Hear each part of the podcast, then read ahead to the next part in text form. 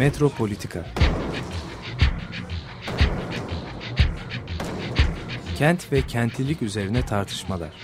Ben oraya gittiğim zaman balık balık balık balık tutabiliyordum mesela.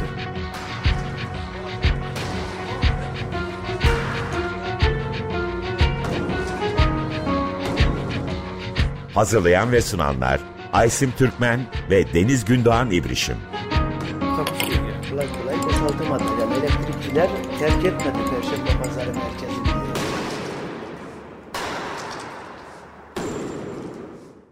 Merhaba sevgili Açık Radyo dinleyicileri. Bugün programımızda Bengi Çakmak'ı konuk ediyoruz. Hoş geldiniz Bengi Çakmak. Hoş buldum. Merhaba.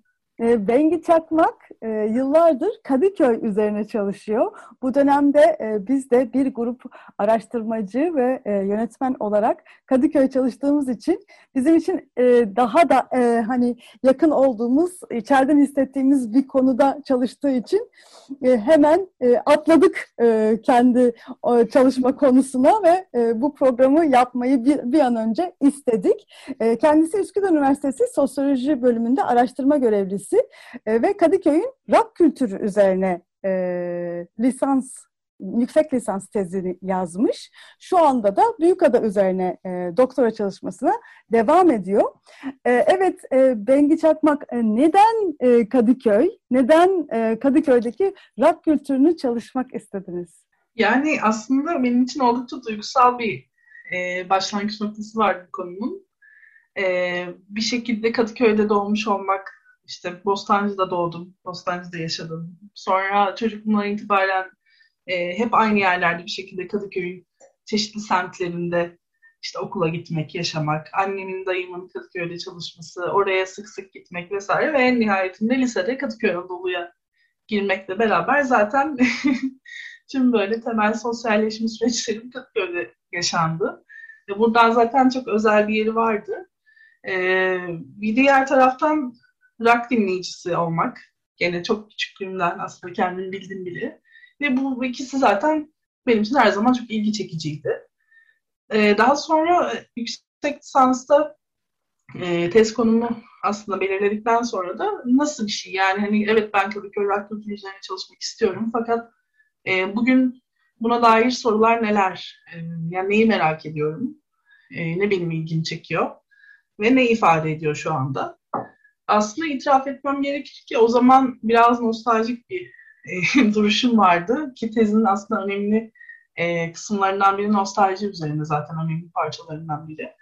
E, ve benim de başlangıçta nostaljik bir duruşum vardı. Fakat tez çalışması beni değiştirdi.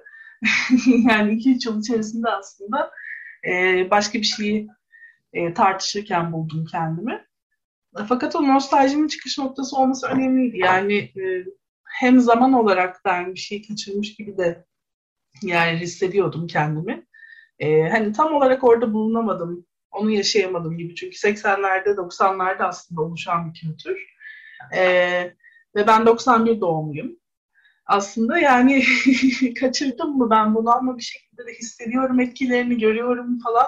Ee, yani Kadıköy'de olduğum için de onu hissedebiliyordum. Dolayısıyla mekansal özelliğini de zaten buradan başından beri yakalamıştım. Yani dolayısıyla sadece Akmar Pasajı değil aslında Kadıköy rock kültürünün mekansallığı, Kadıköy'ün tamamı ve Kadıköy'ün ifade ettiği pek çok şey bununla birleşiyor. E, fakat böyle bir duygusal tarafı vardı.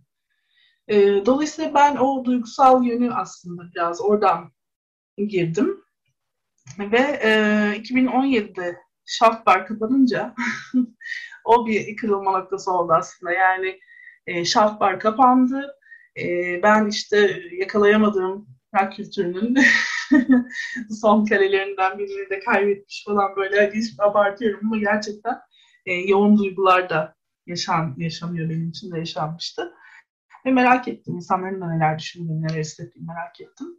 Bir söylem analizi yapmak istedim. Aslında başta internette bununla ilgili yazılı çizilen şeyleri okuyordum. Sonra bunları analiz etmek istedim. Ve internette yazılmış olan tüm materyali inceleyince de aslında e, temel temanın nostalji olduğunu fark ettim gene. E, ve burada bizim aslında yaş farkımızın falan da pek bir önemi yoktu. Herkes çok nostaljik bir çaresizlik içinde işte kimi e, mekan sahiplerini suçluyor. Neden kapattınız? Neden işte son zamanlarda zaten zamlanmıştı ya da ses sistemi iyi değildi, hiç düzeltmediniz bilmem ne, biraz öyle şeyler de vardı. Ama e, başkalarını suçlayanlar da vardı. Mekana gitmediniz, gitmeniz kapandı, işte sahip çıkmazsanız kapanır falan gibi. Kendini suçlayanlar vardı, yeterince gitmedim. E, bu böyle bir şey, yani ölüm kalım meselesi olarak aslında tartışılıyor. Fakat bir yandan pardon, bir yandan baktığımızda da e, Kadıköy'de her gün yeni bir mekan açılıyor. E, biri kapanıyor, biri açılıyor, biri dönüşüyor falan. Ve bunlar mesele olmuyor. Yani bu kadar hızlı dönüşüm içerisinde e, şaft barın kapanması, tamam önemli bir mekan ama neden ölüm kalım meselesi? Yani bu niye bu kadar etkiliyor? E, bunu aslında anlamaya çalıştım. Yani buradan yola çıktım. E, buradan yola çıktığımda e, aslında iki tane e, şey vardı benim için soru oluşturan. E, ve bunların ortak noktası da, noktası da ev. Ev kavramıydı. Ev kavramı, ev hissi. Ee, şimdi tezde böyle bir anda mikrodan makroya geçiyor gibi oluyor ama aslında mikro evle makro ev bağlantısını kurmaya çalıştım. Yani iki bin on yedi yılında e, değişimin bir ölüm kalım meselesi olarak algılanması e, iklim krizi ve gezegenin kaybı hissiyle bağlantılıydı. Aslında ben tezde bu bağlantıyı kurdum. Ee, Ve dolayısıyla işte insanların kendini güvende hissettiği, evinde hissettiği ortamları, e, kültürleri kaybetmesi, yani belki işte seksenli doksanlı yıllarda bir kültürün oluşumundan bahsediyorken, işte bunun için verilen mücadelelerden, yani bir yaratımdan bahsediyorken, şu an bir kayıp hissiyle mücadele etmeye çalışmak söz konusu ya da e, işte dediğim gibi bir ölüm kalım, ince bir çizgide yürümek falan gibi. Değişimin böyle bir anlam ifade etmeye başlamasının ben aslında bugünkü bu e, makro süreçlerle ilgili olduğunu düşünüyorum.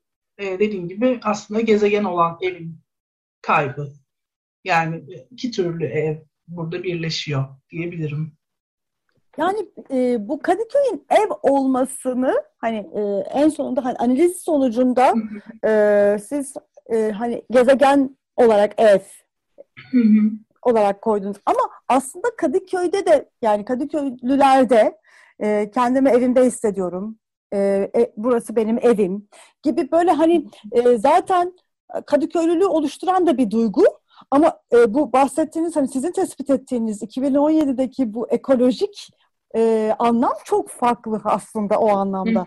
Ee, bu iki bu farklılığı nasıl birleştiriyorsunuz ya da bir, hani alaka kuruyorsunuz? Çok ilgi, ilginç geldi bana. Çok hoş geldi yani. Çünkü Kadıköy'den demez, hani özellikle Kadıköy'ün dolular ve kolejli cemaati, yani buradaki Saint Joseph'ler falan, Kadıköy evim söylemiyle hani e, sosyal olarak kendilerini var ederler. Yani Kadıköy onlar için hakikaten çok önemli bir e, varoluş biçimi yani. Ama bir yandan da hani sizin söylediğiniz bambaşka bir boyut açtı benim kafamda şimdi. Yani şöyle aslında e, zaten ekomüzikolojiden ve duygulanım duygu kavramlarından e, özellikle bu iki eksende aslında çalışmayı yapmam ve tartışmayı yapmam da bu yüzden. Yani hani bu mesele nasıl bağlanıyor kısmını açmak için. E, şimdi orada ilk etapta e, şey var aslında, yani tabii ki evin ne olduğunu anlamaya çalıştım ben de. E, yani hem söylem analizinden çıkan anlatı bu. Hem saha çalışmasındaki görüşmelerde de ortak anlatı bu. E, Kadıköy ev gibidir anlatısı. E, ve bunun tarihsel e, oluşumuna bakmak istedim. Yani bu duygu, aslında ben buna bir duygu olarak tabii bakıyordum, bakıyorum. Yani duygulanım ve duygu e, kavramlarıyla bunu ele almaya çalışıyordum. Dolayısıyla bulaşan bir şey. Yani mekandan insanlara, insanlar arasında ve insandan mekana bulaşan bir şey. Duygulanım dediğimiz şey. E, bu tarih boyunca nasıl bulaştı? Yani bu Kadıköy'e ilk olarak nasıl bulaştı aslında? İlk onu anlamaya çalıştım. Çünkü Kadıköy rock kültürüne sirayet eden e, ev duygusu da biraz oydu. Yani Örneğin seksenli doksanlı yıllarda rock müziğin bir yükselişi evet var Türkiye'de. İşte Kadıköy'le beraber birkaç farklı mekan da söz konusu. Taksim, Bakırköy, Ortaköy gibi. Ama e, bunların hiçbir yerinde, hiçbirisinde e, bu kadar mekanla özdeşleşen, özdeşleşen ve ev e, fikri, ev duygusuyla bir şekilde, bir şekilde bir araya gelen bir durum söz konusu değil. Yani Taksim zaten bir sahne. E, fakat Kadıköy üretim yeri. Yani hep görüşmelerde de bana e, işte o dönemin müzisyenlerinin e, bir müzik yazarlarının söylediği şey bu oldu. Yani biz Taksim'e çalmaya giderdik, Kadıköy'e eve dönerdik aslında. E, ve tüm paylaşım, aralarındaki tüm dostluk, her şey Kadıköy'de yaşanıyor. Orada başlıyor, orada dönüşüyor vesaire. E, dolayısıyla Kadıköy'le ilgili bir şey var burada. E, fakat o nedir? E, bu soruda aslında yani e, ta Kadıköy'ün Kalkedon olduğu zamanlara e, gidiyor aslında. Yani Osmanlı'dan da öncesine e, uzanıyor. Bence benim e, analizimde buydu e, tartıştığım şey. E, ve orada da aslında körler ülkesi olması. Yani İstanbul'la e, karşılaştırmalı bir Kadıköy var. yirminci yüzyıla kadar özellikle. E, Kadıköy'ün kendi içinde ayrı bir anlama sahip olması bu İstanbul e, ve, ve Kadıköy karşılaştırmasıyla paralel gidiyor. İşte bunun da ilk şeyi dediğim gibi körler ülkesi. Yani o mite göre e, e, şey, e, İstanbul'a ilk gelenler, yani aslında Kadıköy'e e, gelen bir e, yayılıyorlar ve bir yerleşim oluyor. Fakat sonrasında e, Sarayburnu'nu görenler, yani Kadıköy'e gelip de Sarayburnu'nu e, görenler ve Sarayburnu'ndan Kadıköy'e bakanlar aslında, yani bunlar kör müymüş, yani bu kadar güzel bir yer varken oraya yerleşilir miydi? E, ve işte asıl İstanbul'un başka bir yer olması, Kadıköy'ün başka bir yer olması durumu söz konusu zaten. E, tarihte de hep olduğu gibi. E, ve dolayısıyla böyle bir ayrı alan, yani izolasyonun olduğu, daha farklı bir yaşamın sürdüğü e, bir yer olarak Kadıköy başta da çok aslında göz ardı edilen de bir taraftan, yani Osmanlı'da uzun zaman aslında Sayfiye'nin ortaya çıkmasına kadar e, Kadıköy'ün pek izi yok ortalıkta. Kadıköy'den pek iz yok yani. E, Ama ben de bir ekleme bir... yapabilir miyim e, sevgili tabii, tabii. E, biz de çünkü e, demin bahsettiğim araştırmacılarla beraber bir süredir çalışıyoruz. E, hatta Murat Güvenç'le de e, Kadıköy üzerine bir program yaptığımızda o e, şeyden bahsetti. Yani sonuçta rüzgar ve akıntılar, Boğaz'daki rüzgar ve akıntılardan dolayı normal e, ulaşım, deniz ulaşımı vasıtalarıyla Kadıköy'e gelmek gerçekten çok zor. Ancak hı hı. ve ancak endüstri devriminin e, yaratabildiği e, ulaşım, deniz ulaşımı teknolojisiyle bu akıntıları ve rüzgarı kırmak mümkün oluyor ve dolayısıyla o da çok ilginç. Hani e, endüstri devrimini gerçekleştirmiş İngiliz Levanten aileleri hı hı. aslında yelkenlileriyle, işte daha sonra da buharlı gemilerle Moda'ya e, gidip gelmeye, Pera'dan gidip gelmeye ilk önce başlıyorlar. Daha sonra e, e, burada e, böyle bir komünite kuruyorlar. Hı hı. Moda böyle oluşuyor. Kadıköy'ün oluşumunda çok etkili oluyor bu, bu aileler. Ve e, tam da senin demin de dediğin gibi gerçekten içine kapalı bir e, Levanten hayat başlıyor Kadıköy'de.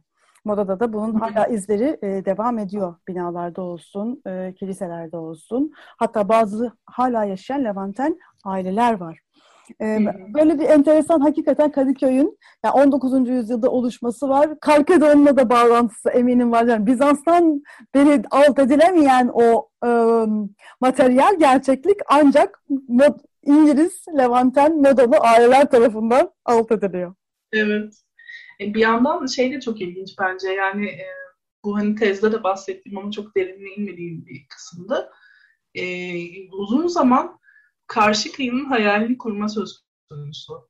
Yani sizin de dediğiniz gibi yani belli bir yere kadar vapur seferleri başlamadan önce bir şekilde gidip gelme söz konusu değil.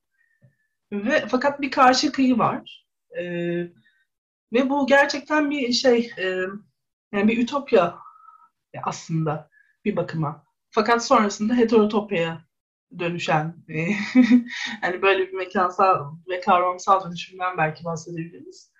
E, bunun uzun zaman hayalini kurmuş olmak, e, uzaktan görmek e, ya da işte yarı, yarı görmek, yarı görmemek ama bir şekilde belki bir hülyalanma durumu olması. E, her iki kıyı içinde söylüyorum tabii. Ya bu karşıtlık aynı zamanda gerçekten somut anlamda bir karşı kıyı olma durumu ve arada deniz akıyor, deniz var. Ee, yani bu çok duygusal bir durum bir yandan da. Ee, deniz ya o deniz öyle bir de, öylesine bir deniz değil. Yani hakikaten öyle. Mesela işte e, e, yelkenli kullanan arkadaşlarımdan biraz biliyorum. Hani Boğaz'da yelkenliyle ge- geçmek çok zor bir şey. Hani gerçekten çok iyi kullanıyor olmanız lazım. Herhangi bir yelkenli kullanan geçemiyor Boğaz'ı.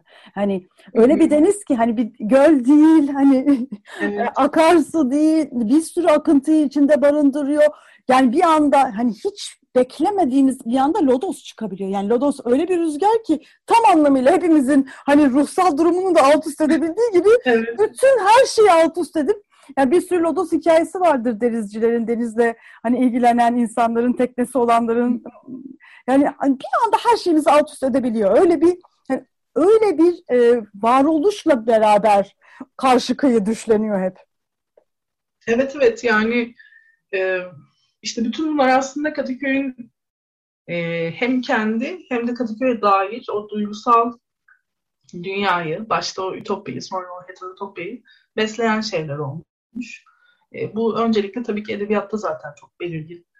E, bir şekilde vapurların da mesela bir ara mekan olması, e, işte İstanbul'dan Kadıköy'e, Kadıköy'den İstanbul'a taşıyan, yani evden işe, işten eve de taşıyan e, ara mekanlar olması, o vapurlarla Kadıköy'e dönmek, bunun üzerine yazılan şeyler e, ve Kadıköy'ün işte özellikle yirminci yirmi birinci yüzyılda e, yani başlangıcıyla beraber aslında bir sadece sayfiye değil, modern sayfiyeye e, dönüşmesi ve sonrasında kentleşmesi, iyice kentleşmesi ve burada o kültürel sermayeyi de, o birikimi de barındırıyor olması. E, zaten böyle bir yanı var Kadıköy'ün. Bir kere bu bir e, ev olarak kaynağı. Şimdi tam sen bunu söyleyince benim aklıma tabii bir yandan da dışlayıcılığı geliyor.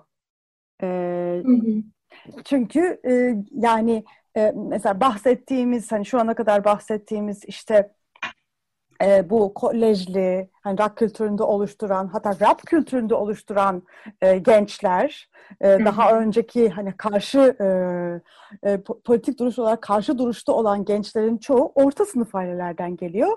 Ve hmm. e, hani böyle bir yani o dönemin orta sınıfının da alt sınıftan bir farklılığı var. Yani bugün aslında üst orta sınıf diyebileceğimiz sınıflar.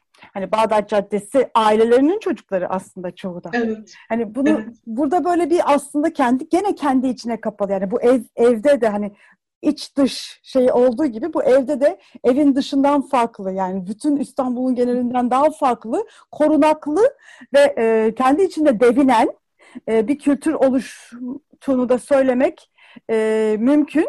Ancak e, senin dediğin Kadıköy'deki rock kültürü tam da bu bu şekilde kendi içinde devringenliği kıran bir bazı özelliklere sahip. Öyle değil mi? Tabii, aynen. Yani o e, işte o muharrir, e, münevver, e, kültürel birikimi yüksek, yazar çizer e, ve elit halk bir şekilde. Ee, ekonomik sermayesi de o anlamda yüksek halkın oluşturduğu, özellikle işte modalı olarak düşünebileceğimiz ya da Bağdat Caddeli olarak düşünebileceğimiz e, halkın çocukları aslında bu şeyi biraz yık, yıkıyor, yıkmaya başlıyor Kadıköy kültürüyle beraber. Yani o önemli bir e, sekteye uğratma hali bence. E, bir nevi o sterilliği kirleten ya da o sterilliğe e, işte parazit e, yapan yeni bir yaşam oluşmaya başlıyor Kadıköy'de. Ve bunun bir pasajda oluşması da zaten çok dikkat çekici. Yani e, karanlık ve yer altında olması. E, toz içerisinde. Yani tozu burada biraz tırnak içinde de kullanıyorum. Yani dışarıdan e, pek çok işte izin, partikülün vesaire getirildiği. Orada yeni bir toz da oluşuyor tabii. E, kitaplar bir yandan. E, ve yeni, yeni bir şey yani yeni bir müzik bir yandan da. Yani Ee, aslında işte rock'a baktığımızda Türkiye'de rock'ın tarihinde e, ilk dönem tabii ki seksenlerde doksanlarda Kadıköy rock kültürü e, ve oradaki gruplar değil.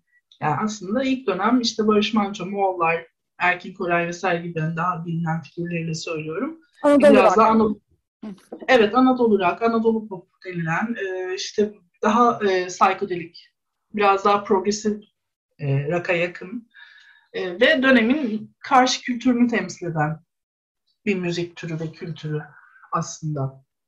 Fakat seksenlerde, doksanlarda oluşan, yani Akmar'da, Kadıköy'de e, oluşan rock kültüründe şöyle bir farklılık var. Bu karşı duruş ıı, devam ediyor fakat ıı, daha ziyade bir alt kültür olma özelliğini de gösteriyor. Çünkü alt kültür karşı kültürden farklı olarak kendini ana akıma kabul ettirmek, ona dahil olmak da istiyor. Ee, yani underground olduğu sürece bu çok e, umurumda değil aslında Kadıköy rock kültürünün. Fakat e, özellikle iki binler ve sonrasına geçişlerin çok belirgin kendini ana akıma e, entegre etme isteği ve çabası var. Yani kültür endüstrisine kendisini taşıyabilme. E, bu burada da tabii ki e, o ilk baştaki e, duruşu, imajı falan bu, bu da bir değişim oluyor. Yani önce geldiği yeri, doğduğu yeri değişime uğrayıp sonra kendisi değişime uğrayan bir e, kültür aslında. Bu nedenle ben de seksenleri, doksanları ele alarak E, sahayı yani zamansal olarak da kafamda öyle bağlamsallaştırmaya çalıştım. Çok kısa bir müzik arası vererek sohbete devam edelim mi? Tam aslında e, senin anlattığın e, bütün bu oluşumu bize de hissettirecek e, bir parçayla e, devam edelim. Akbaba grubundan dinliyoruz. Devil. Evet, Akbaba grubundan dinledik. Devil. Ee, sevgili Be- Bengi Çakmak'la olan sohbetimiz e, devam ediyor. Ee, Üsküdar Üniversitesi Sosyoloji Bölümünde araştırma görevlisi e, Bengi ve e, bize yüksek lisans tezi olarak e, yaptığı Kadıköy rock e, kültürü üzerine olan çalışmasını anlatıyor. Ee, çok hoş bir sohbet gidiyor Bengi. Ee, bize rock kültürünü, ya Kadıköy'de bu oluşmuş rock kültürünü birazcık daha anlatıp belki bu iki bin on yedide bahsetmiş olduğun şaftın kapanmasının hani onun sonu mu olduğu, yani hani bir şey belir bir şeyi belirleyip belirlemediğini e, açıklar mısın? Bir kırılma mı yaşandı yoksa bitti mi? Ne oldu Kadıköy'deki rock kültürü? Aslında şöyle yani e... çeşitli kırılma noktaları, önemli dönüm noktaları var. Bunların bazıları, hatta pek çoğu mekansal, yani mekanlarla çok ilişkili. Ee, ilk başta tabii ki Akmar'ın, e, orada Pentagram'ın e, bir yer açmasıyla beraber Akmar'ın rock kültürünün e, asıl merkezi haline dönüşmeye başlaması, ilk kırılma noktası bu tabii. E, ve burada e, işte bu Kadıköy rock kültürü olarak bilinen, ya da yanlış da bilinen önyargıların da oluşmaya başladı. O imaja doğru yavaş yavaş aslında ilerlenen bir dönem diye düşünebiliriz. Yani işte siyah giyen, uzun saçlı e, bir sürü gencin Akmar pasajına girip orada gözden kaybolması. İçeride işte duman, sigara dumanları falan böyle bir imaj var. E, e, bu arada benim öğrendiğim kadarıyla yaptığım görüşmelerde hani sanılanın aksine o kadar da sürekli duman altı olan veya sürekli herkesin içtiği bir yerde değilmiş. Yani kendi içerisinde daha e, çeşitliliği barındıran bir kültürmüş aslında ön yargıların aksine. Şimdi onları da hani ara ara düzelterek gideyim. E, tabii ki orada içiliyor, işte bira içiliyor, sigara içiliyor, müzik dinleniyor, sohbet ediliyor. E, bir yandan işte çay içiliyor, kahve içiliyor, orada işte kafeye çıkılıyor bilmem ne. Hani pek çok şeyin bir arada olduğu e, ve zaten bu aynı zamanda E, Türkiye'de rock müziğin henüz tam olarak mekansallaşmamış olmasıyla da ilgili. Yani e, doğru dürüst rock var, henüz çok yok örneğin. E, işte sinemada konser veriliyor. İşte rock müzik e, konserlerinin verileceği e, uygun ya da buna ait, buna özel yapılan yerler yok. E, dediğim gibi barların sayısı az, e, hala kafelerde takılıyor falan. Yani bir yandan da böyle bir e, geçiş dönemi. E, bu anlamda işte Akmar, e, Akmar'ın kendisi de bir ev sunuyor aslında e, rockçılara o dönemde. E, ve doksan dokuz yılında Akmar'ın e, baskına uğraması da bir diğer kırılma noktası aslında. E, arada tabii ki başka şeyler vardır ama şu an hani en temel şeyleri söylemeye çalışıyorum. Bu doksan dokuz Akmar baskını e, Kadıköy rock kültürü dağıtılıyor mu daha ziyade, yani dağılıyor mu değil de dağıtılıyor mu sorusunu biraz ortaya çıkaran bir e, olay. E, bu baskın satanist e, cinayetleri, satanist cinayetleri, suçlamaları gibi o dönemde e, benim de mesela çocukluğumdan hatırladığım doksanların başında, ortalarında e, çok fazla bununla ilgili haber vardı. İşte bugün yine bir yerde e, bir satanist kedi öldürmüş gibi haberler falan çok fazla ve işte gençler satanist oluyor, gençler sataniste dönüşüyor, kötü arkadaşlıklar vesaire. Ve burada e, Akmar satanist yuvası gibi bir e, bir ara böyle bir haftaya uğramıştı. doksan dokuz Akmar baskını bunun üzerine yapılıyor aslında ve e, siyah giyen herkes gözaltına alınıyor neredeyse. E, tabii çok ağır bir şey, yani dışarıdan bakarken e, tam olarak hissetmek mümkün değil ama e, gene yaptığım görüşmelerden e, anladığım kadarıyla, hissettiğim kadarıyla e, hala herkes bundan bahsederken e, zorlanarak bahsediyor. Yani hem büyük bir üzüntüyle e, çünkü bu bir şeylerin sonunu getirdi diyorlar. E, Akmar dönüşüme uğradı. E, bugünkü işte test kitaplarının satıldığı yere dönüştü diyorlar. Yani müziğin oradan, e, müzik kültürünün Akmar'dan uzaklaştırılması, e, yer değiştirmesi ne sebep oldu bu baskın. E, ve bir yandan da insanların suçlanması, e, suçlu hissetmesi, e, pek çok grubun dağılması örneğin. Özellikle metal gruplarının, yani o dönemde e, işte heavy metal, hard rock e, yeni yeni yani oluşurken, yeni yeni aslında e, yoğunlaşırken diyeyim ve çeşitlenirken doksan dokuz Akmar baskınıyla böyle bir e, özellikle metal müzikte büyük bir ara da oluşuyor aslında. Büyük bir e, sessizlik, bir suskunluk arası da oluşuyor müzik türü bakımından. E, dolayısıyla doksan dokuz Akmar baskını böyle bir e, dağıtma, yani hakikaten işte polisin oradakileri dağıtması gibi müzik kültüründe de ve mekansal anlamda Akmar'ın da değişimi böyle bir dağıtma efekti yapıyor.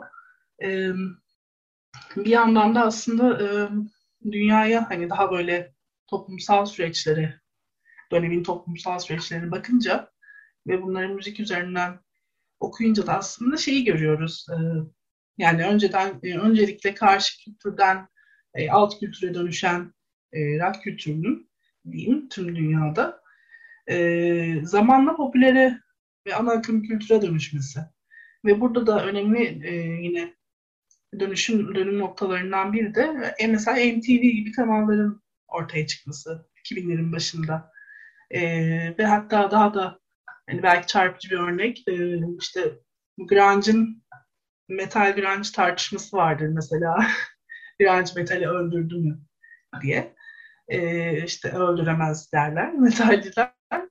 E, grunge'ın da hani hem böyle bir sorunun ortaya çıkması, grunge metali öldürdü mü, grunge doksanların müziği ve iki binlere doğru geçişteki e, müzik, e, hem de grunge'ın kendi içinde değişimi, yani işçi sınıfı mücadelesini destekleyen, e, greve çağıran Pearl Jam'den e, Nirvana'ya geçiş. Mesela grunge'ın içinde de böyle bir de, değişim var. Bu da çok keskin bir değişim.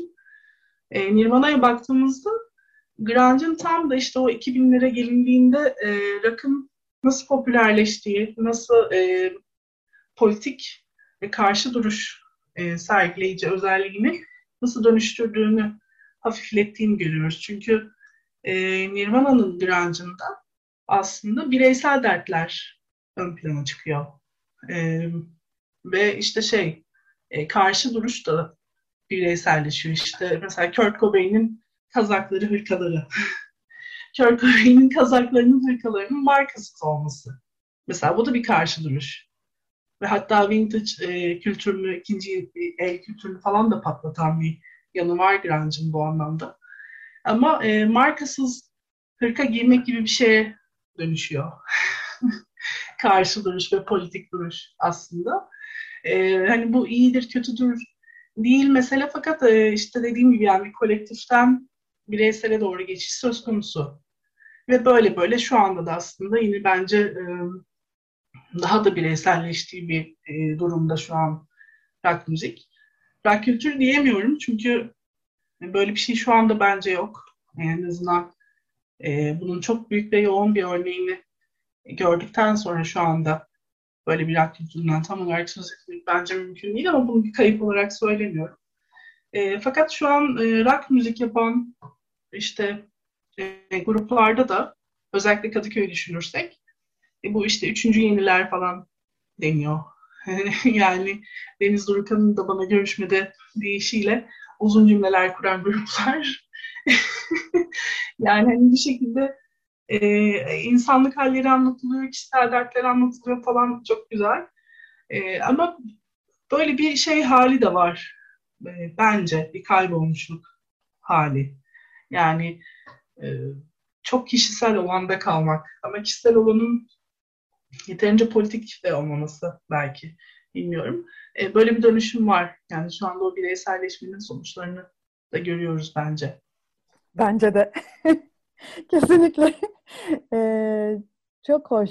E, hakikaten e, bize hani müziğin, rock'ın içinden bu neoliberal e, mekansal dönüşümü ve dönüştürülmeyi anlatıyorsun. Yani bu baskının ne kadar etkin olduğu, hani öyle bir mekanın nasıl bastırıldığı, baskınla bastırılarak yok edildiği ve ben her an Akmar'da yaşayan, hem o dönemde hem de hala orada yaşayan bir insan olarak bunu görebiliyorum. Sahafların yok olması, dediğin gibi test kitaplarının satan, test kitapları satan dükkanlara dönüşmesi, bambaşka bir şeyin oluşması.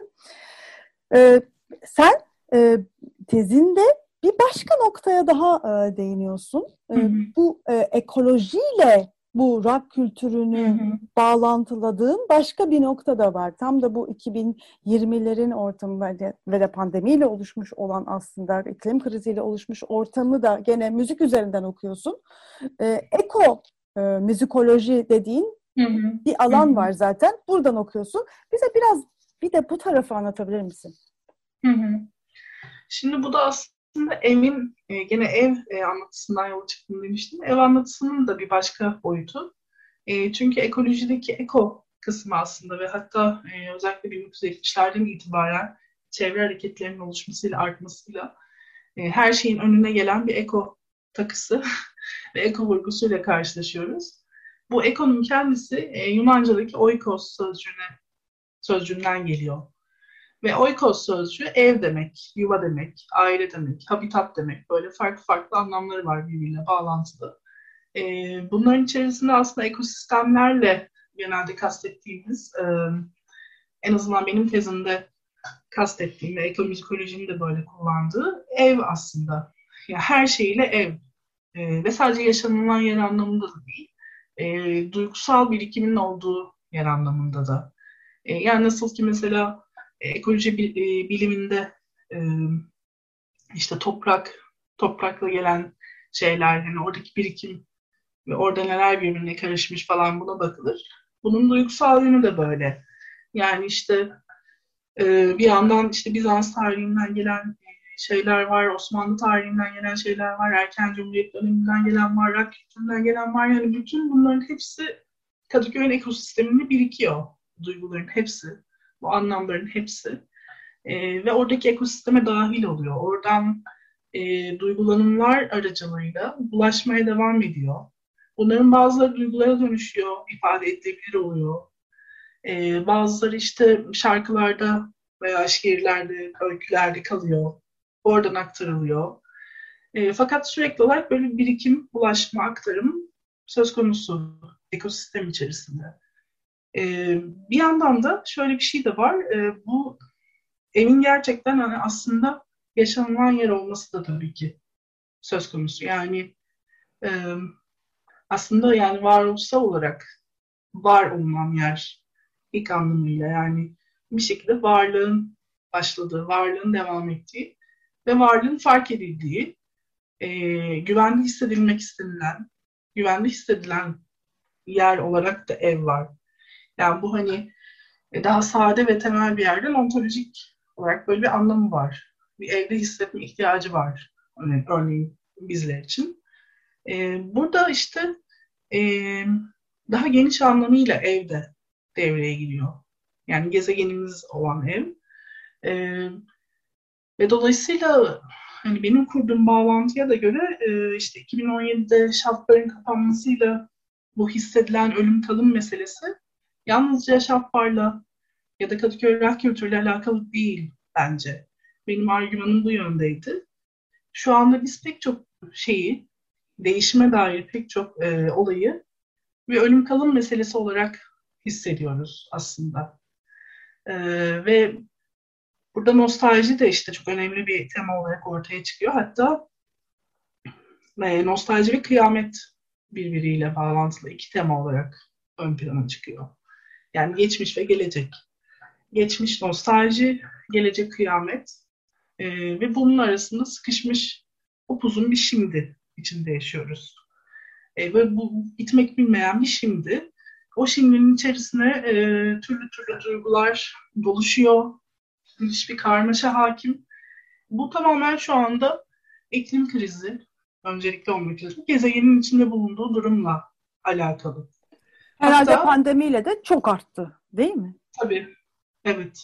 Pandemide de evin içindeyiz ama kaygı artmış durumda. E, tam da aslında şey çok ilginç denk geldi. Yani ben e, tezde bu e, bu duygu durumunu aslında incelemeye çalışırken, yani nostalji niye bu kadar benim karşıma çıkıyor? Ve işte nostalji ve kıyamet neden bu kadar bir arada?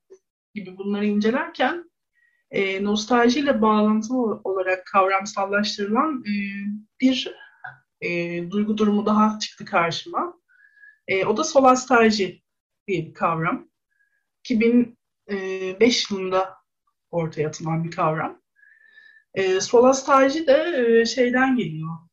Hem nostaljinin e, nostaljiyle bağlantılı, ona gönderme yapıyor. Hem de solace, İngilizce'deki solace kavramından, kelimesinden geliyor. Yani teselli, avuntu gibi. Ve bu nostaljiyle birleştiğinde e, evde hisset, ev, evin içindeyken evin vaat ettiği e, veya evden beklenilen e, teselliyi, avuntuyu hissedememek anlamına geliyor. E, bunu ifade etmesi için oluşturulmuş bir kavram. E, ve bu da e, mevcut ekolojik kriz durumunda, bu krizler çağında da evin içinde yaşarken evin tükenmesi, evin kaybolması, evin tahrip edilmesiyle ortaya çıkıyor. Yani nostaljide evin kaybı söz konusu, evin uzağına düşmek, evi kaybetmek. Nostaljinin ortaya çıkışında anlam olarak bu var. Ama solastaljide tam tersi, evin içindeyken evin yıkılması. Pandemide olduğu gibi aslında. Tam aslında solastalji o anlamda şu andaki durumumuzu e, birebir e, tanımlıyor, değil mi? E, biz de Deniz e, evet. Gündağ'ın İbrişim'le beraber tam da solastalji, boğazın içinde boğazı kaybediyor oluşumuz, müsilaj üzerine yaptığımız bir şeyde de biz bunu kullanmıştık. Solastalji kavramını Deniz getirmişti. Biz birlikte bir video çalışma yapmıştık. Tam da boğazın içinde, yani balıklarını kaybetmek, boğazı kaybetmek, balığın boğazı kaybetmesi de, yani balık içinde, boğazın içinde, boğazda evi gibi hissediyor ama boğaz yok oluyor. Boğa, balık içinde, bizler içinde de aynı anlamı taşıyan bir kavram aslında solastalji. Şimdi Kadıköy'ü o zaman kaybediyoruz o anlamda, değil mi? Yani Kadıköy'de de böyle bir duygu. Yani işte e, şaftın e, kapanması, Akmar'la, yani bütün bu alanları aslında evimiz olarak hissettiğimiz alanları kaybetme durumu. Şimdi hakim e, duygu bu, evet. Hakim duygu bu. Şimdi işte modada, modalıların yaşadığı bir duygu da bu yani. Şimdi e, bir üç senedir falan. E, hatta dün akşam ilk defa polis geldi buraya. Ben de uzun cümlelerle kendi halimi anlatacağım. Kendi duygu durumumu anlatacağım. Ama bir modalı olarak Kadıköy hissiyatımı. E, ve e, yüksek müzik çalan arabaları durdurmaya başladılar ilk defa. Bizim e, tanık olduğumuz ilk defa bu yapıldı. Ve şey var, yani modalarda niye bu yapılmıyor? Yani sürekli buraya dışarıdan bir müdahale var. E, modamızı bozmaya geliyorlar. Hani evimiz, hı hı. evimizde sürekli biz e, bir, bir türlü artık evimizde hissedemiyoruz. Ve sürekli bir suçlamayla evet. da bu e, e, iç içe. E, ve burada gitgide de e, şeyde görüyorsun. Yani hani biz içe kapan, yani aslında bu içe kapalılık E, ve hani senin de aslında yüzyıllardır süren bir üçe kapalılık, işte on dokuzuncu yüzyılda İngiliz Levantellerle de e, tamamen oluşmuş olan bu üçe kapalılık e, gitgide e, hani art, aslında bir yerden sürdürüp sürdürüp sürdürüp artık içe kapanamayacak halde olmanın da bir durumu var. Yani hı hı. geliyor ve müdahale ediyor ve hayır artık böyle yaşayamazsınız. E, hı hı. Yani bir ilişki kurmak istiyor. Aslında hani müdahale etmenin bir şeyde bir ilişki kurmak istiyor ama buradaki insanların kapalılığı o ilişkiye hiç müsaade etmediği için bu sefer e, şiddete de başvuruyor. Yani sesle şiddet, e, işte vücudunu kullanarak şiddet. Hakikaten e, hani e, kendisi başkası başka vücutlara da şiddet uyguluyor. Ama bu hani burada da Kadıköy'de olan bu şeyin de parçası var. Hani içe kapalı ve dışlayıcı halin de bir bir şey var, bir etkisi var. Evet, yani benim e, o nostaljik tavrı eleştir, eleştirmem de biraz bu yüzdendi. Yani e, ekosistemden söz edeceksek aslında dönüşümden söz etmemiz gerekiyor. Akışkanlıktan söz etmemiz gerekiyor ve dediğim gibi orada pek çok şey birikir. Yani oraya pek çok şey bulaşır, sürüklenir, gelir, birikir. E, orada hayatına devam eder, sonra gider. Yani böyle bir devinim olması gerekirken e, aslında e, aşırı katı bir tutuma geçmek ve nostalji buna müsait bir ruh hali aslında. Yani e, nostaljinin örneğin e, faşist politikalarda da çok yeri vardır. Yani tıpkı Hitler dönemi Almanya'sında olduğu gibi. Yani nostaljinin böyle e, insanları bir şekilde sömüren, yani gerçekten duygusal duygu sömürüsüyle aslında yönlendiren, manipüle eden bir yanı da var. Potansiyeli taşıyor. Ah bir neviz ee, ne kadar güzeldik, güzellik, güzel olabiliriz. Yani evet. e, böyle bir hakikaten ütopik olmayan, asla olmayan e, bir e, mükemmelliyet. Yani bu modada inanılmaz var. Kadıköylerde de çok var. Bağdat Caddesi'nde. Bozuldu. Hı-hı. Hep bozuluyor. Hep bozuluyor. Moda hep bozuluyor. Öyle bir şey ki hep bozuluyor. Yani birileri hep bozuyor onu. Biz orijinal ve iyiyiz. Hani. Yani bir orijinallik vurgusu. Hani, evet. Bana mesela birisi Ee, hani ters bir şey söylediği zaman kaç senedir modalısın diye sorarak başlıyor. Böyle hani o şey hani böyle benim gerçeğimi, varoluşumu ilk tanımlayan şey modada ne kadar süredir yaşıyor olduğu. Hani buraya gelmişim yıl hani yedi sene yeterli değil mesela. yedi sene on sene yeterli değil. Hani başta daha farklı bir oranlılık olma durumu. Yani eğer bir sene önce geldiyseniz zaten hiç şansınız yok. Evet. Yani şey, evet bir an bunu aşmak da biraz hani, duygu kavramlarını kullanmam da ondandı. Çünkü e, duygulanım ve duygu üzerinden baktığımızda aslında kimin nerede doğduğu, nerede yaşadığı e, önemli değil. Yani e, duygusal ekosistemler çok başka yerlerde, başka zaman dilimlerinde de olabilir. E, yani benim Kadıköy'den kültürle kurduğum bağ gibi örneğin. E, ve o bağ gerçekten yaptığım görüşmelerde canlanıyordu ve e, yerini buluyordu. Yani biz karşılıklı konuştuğumuzda e, aramızda bir kopukluk olmuyordu örneğin. Birbirimizi anlayabiliyorduk. Çünkü duygusal bir yerden o bağ kuruluyor. E, o anlam oluşuyor. E, ekosistemler için de böyle, evler için de böyle. Yani kimin ne kadar e, yıldır orada yaşadığı e, pek çok açıdan önem ifade etmeyebiliyor aslında. Ya da en azından dışlayıcı ve ayrımcı bir, bir tavra dönüşmesi gerekiyor. Çok önemli ve tehlikeli bir nokta. E, dolayısıyla ben de tezde aslında zaten e, nostalji ve kıyamet temalarına karşı kültürel sürdürülebilirliği önermiştim. E, yani zaten bu eko, ekomüzikolojide de önemli bir tartışma konusu. Ekomüzikolojinin çünkü temel savunma, e, savunduğu temel şeylerden biri bir kere doğa kültür ayrımının ortadan kaldırılması, yani doğa kültür sürekliliğine odaklanmak. Ekosistemleri ve ekolojiyi bu şekilde anlamlandırmak. E, dolayısıyla sürdürülebilirlik dediğimiz şey, yani işte özellikle yine iklim kriziyle mücadelede, e, bunun bir de kültürel sürdürülebilirlik boyutu var. Yani hem doğanın sürdürülebilirliği hem kültürün sürdürülebilirliği. Bunlar paralel gidiyor. Birisinde bir aksama olduğunda ötekinde de e, arıza ortaya çıkıyor. Yani kurduğun bağlantıda da olduğu gibi. Gezegende bir problem olduğunda kendi Ee, içinde bulunduğun müzik kültüründe de hissediyorsun. Orada bir problem olduğunda daha yine makro farklı bir e, boyutta da problem hissediyorsun. Böyle bir bağ var arada. Ve e, gerçekten de ilginç bir şekilde yani söylem analiziyle neredeyse tam tersi çıktı benim saha görüşmelerim. Yani e, saha görüşmelerinde çünkü sormadığım halde yani yönlendirmemek adına e, nostaljiyle ilgili hiçbir şey sormadığım halde nostaljik olmadıklarını özellikle söylediler. Çünkü hala müzik yapıyorlar, hala üretiyorlar. İşte kültürel sürdürülebilirlik tam da böyle bir şey. Yani e, hala üretirken, hala hissederken neden nostaljik olayım? Yani yaşandı, çok güzeldi ama hala yaşıyoruz. Yani ölmedik ki yani. Bunu söylüyorlardı.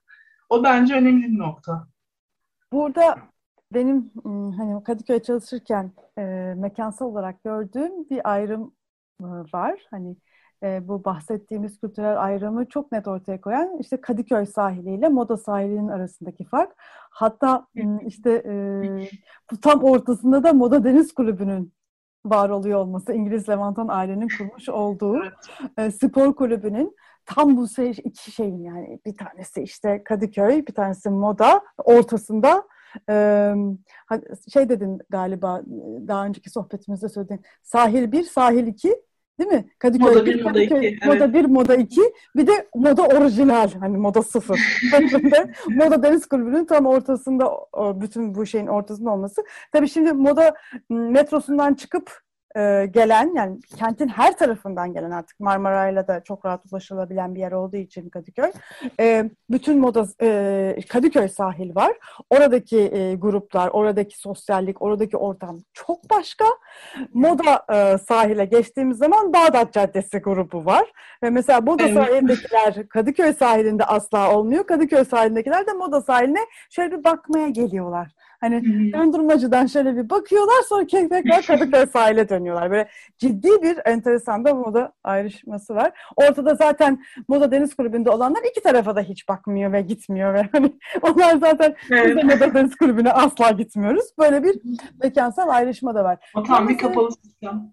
Evet yani Akmar o anlamda yani o Kadıköy çarşının içinde olan Akmar, bu, bütün bu aslında bütün bu ailelerden, farklı farklı gruplardan insanların buluştuğu, gene de hala var aslında. Tez kitabı almaya da gitsek çocuklarımıza o dönemki işte rock dinleyenler, sahaflardan kitap bakanlar, şimdi çocuklarımıza okul kitapları almaya gene Akmar'a gidiyoruz. Ee, evet. Hala devam eden bu arada sahaflar ve müzik E, dükkanlarında evet. yok değil yani. Hani, var var. Tamamen de yok olmuyor.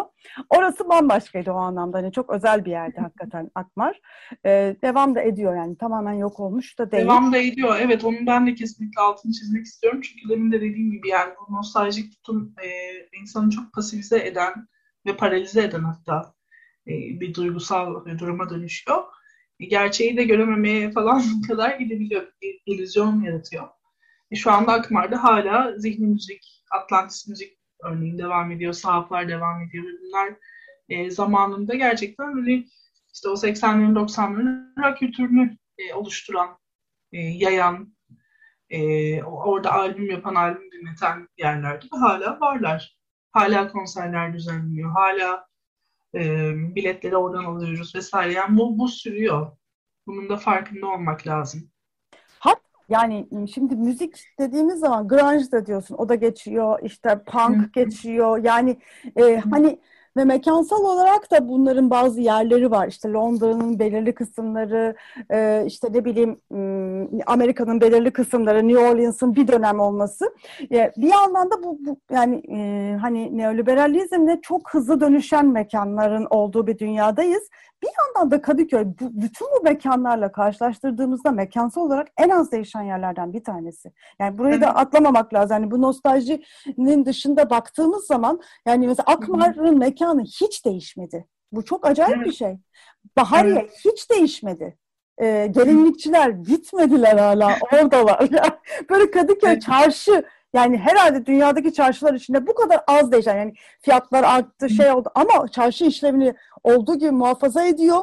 Ee, yani bir şekilde nüfusunu da muhafaza ediyor. Yani buraları da, bunu da çok az, yani şu andaki bu gezi sonrası Kadıköy'e olan akımla birlikte gene de hani oranladığımız zaman böyle bir nüfus artışı, böyle bir e, baskıya rağmen gene de e, yani az değişen yerler. O yüzden, o yüzden evet. enteresan bir şey gösteriyor aslında Kadıköy bu anlamda. Yani dönüşüm var, değişim var ama bir yandan da çok süreklilikleri taşıması açısından da orijinal bir şey sunuyor. Bir dönüşüm örneği sunuyor bence. Kesinlikle. Hatta bu benim de çok merak ettiğim bir şey. Yani yüksek lisansta tabii tezin belli bir sınırlılığı olduğu için hani çok giremediğim bir kısım ama şu anda örneğin kent sosyolojisi içerisinde bunun üzerine e, okumalar yapıyorum, okumalarla karşılaşıyorum. E, mekana karakterini veren şeyin ne olduğu sorusu önemli bir soru ve aslında e, sosyolojide daha yeni yeni sorulan bir soru. Çünkü duygular sosyolojisi de yeni bir alan aslında. Yani duygu üzerinden bakmak e, çok yeni. E, tatlı su sosyolojisi olarak görülüp göz ardı edilen, e, çok uzun zamandır göz ardı edilen bir alan.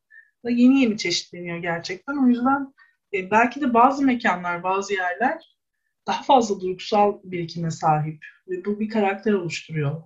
Bu böyle bir şey de olabilir. Ya da işte kimi zaman ruh denilen şey.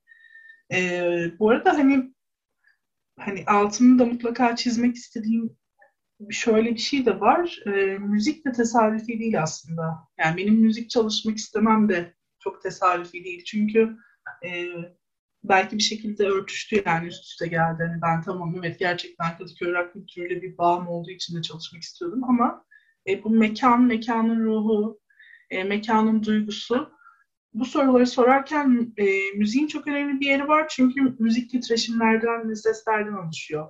Yani aslında ekolojik anlamda e, bizim mekansal, yani bir mekan içerisinde e, etrafımızı saran, aslında ses evreni, sonik evren de diyebiliriz. Etrafımızı saran sonik evren içerisinde e, bir yerde duruyor olduğumuzu, e, o mekansallığı hissetmemiz de seslerle ve titreşimlerle oluyor. Yani tüm duyular içerisinde en etkili bunu hissettiren, varoluşsal anlamda e, hissettiren e, şeylerden biri titreşim.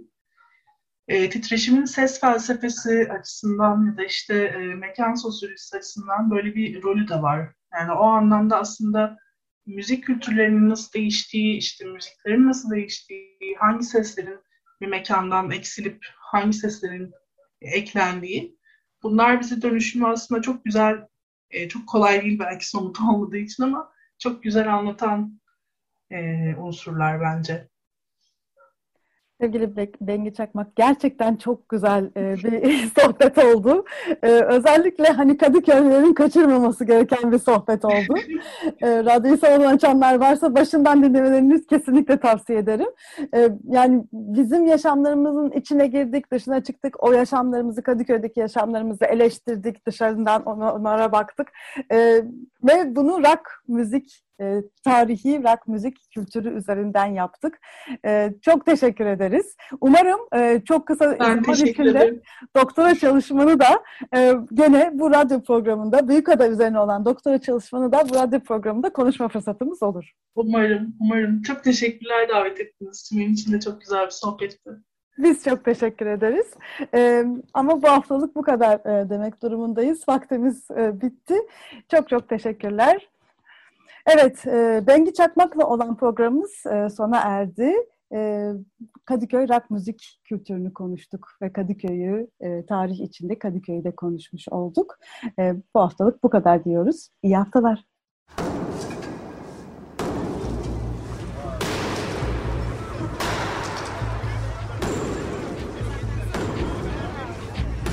Metropolitika. Kent ve kentlilik üzerine tartışmalar. Ben oraya gittiğim zaman balık balık balık balık tutabiliyordum mesela.